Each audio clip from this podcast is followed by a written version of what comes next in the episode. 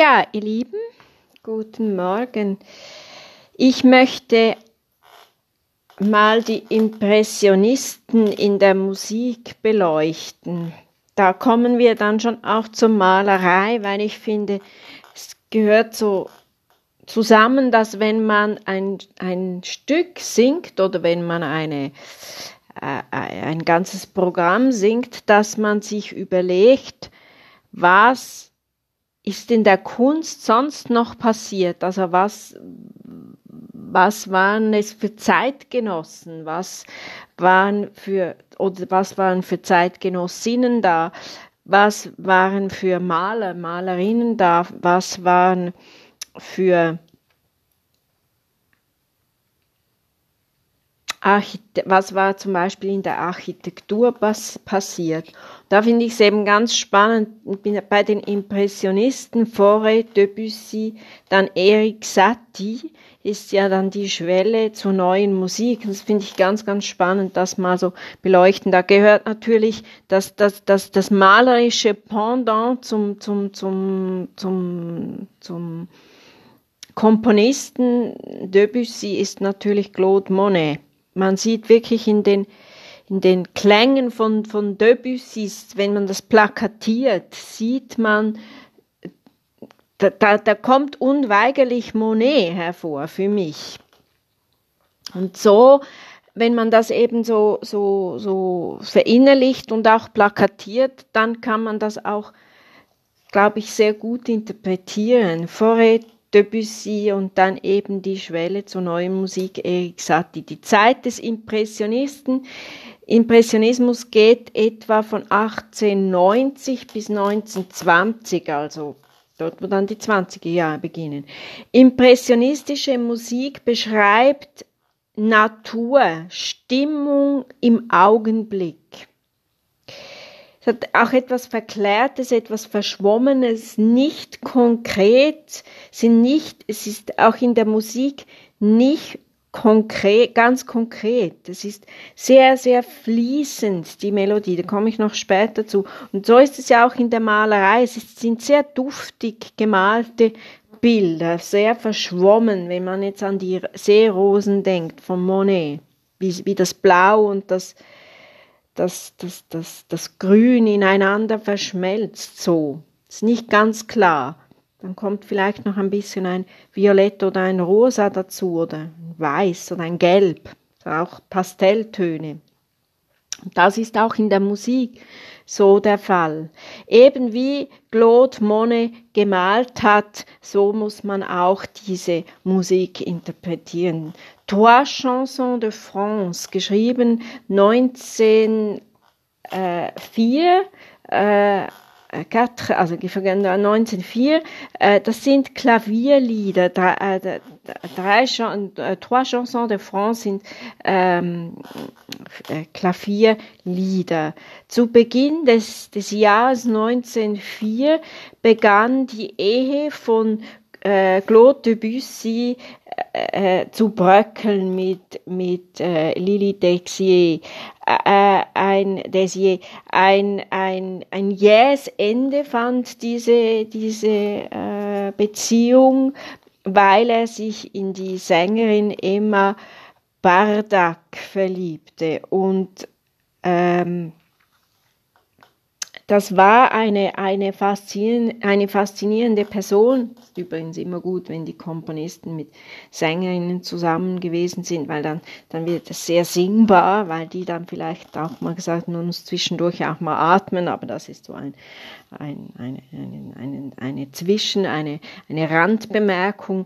Er ist mit dieser Emma Badak, mit dieser routinierten Sängerin liiert, hat sich dann mit ihr liiert. Übrigens die Gelieb war die Geliebte von Gabriel Fauré. Debussy schrieb diese Trois Chansons de France ihr. Er hat es ihr gewidmet.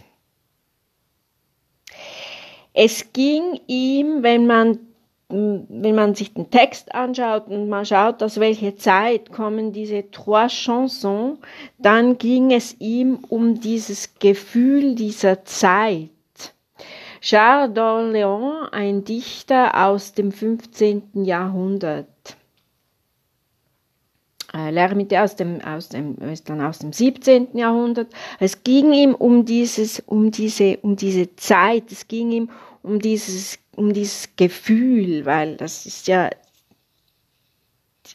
Komponisten oder auch Dichter werden ja immer irgendwie inspiriert von, von einem, von, von, von einer Zeit, die sie, die, die, die, die, sie, die sie fühlen oder, oder von der sie irgendwie äh, speziell ähm, inspiriert sind. Also das, das geht uns ja auch so. Ist auch den Modeschöpfern so gegangen. Also die haben ja auch abgeschaut, was war da früher und haben es dann leicht kombiniert oder so sind eben diese trikoloren Phrasen, die ja da, die, die, die, die da enthalten sind.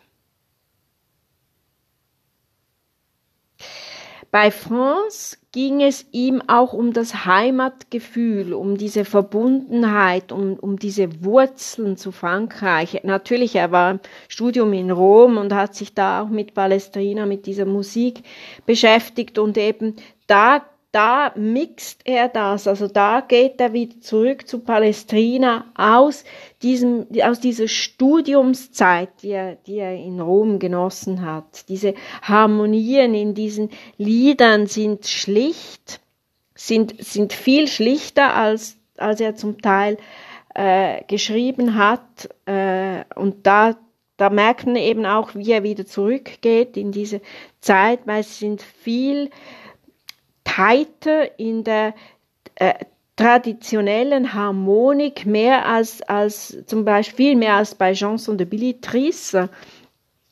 Der Rhythmus ist, ist dann eben auch sehr frei im Fluss, ein fließender, strömender Rhythmus, der zwischendurch so vom, vom, vom, vom Kurz-Lang-Rhythmus im, im Klavier so ein bisschen ins Stocken gerät, aber im Grundsatz sind diese, diese, diese äh, Chansons de France sehr, sehr, sehr fließend, so ineinander fließend.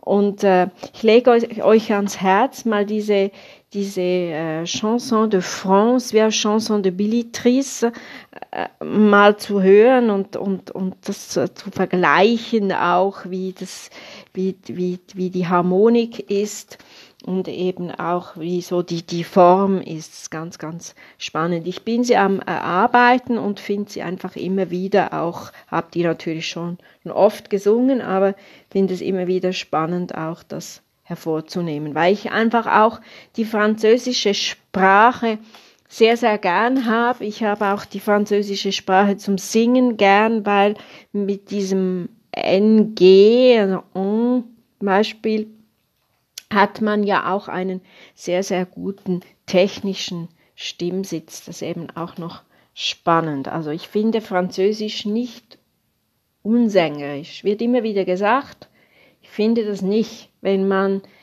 wenn man die Sprache in ihrem Sprachsitz gut, wenn sie da gut sitzt, dann ist es, ist es sehr verständlich und ich finde es auch eine, eine sängerische Sprache. Sprache und ich habe es einfach gern, ich habe diese Klänge gern, ich habe diese Zeit gern, ich habe äh, ich habe Monet gern, ich habe ähm, finde auch die die ähm, die Dichter finde ich äh, auch spannend zu dieser Zeit.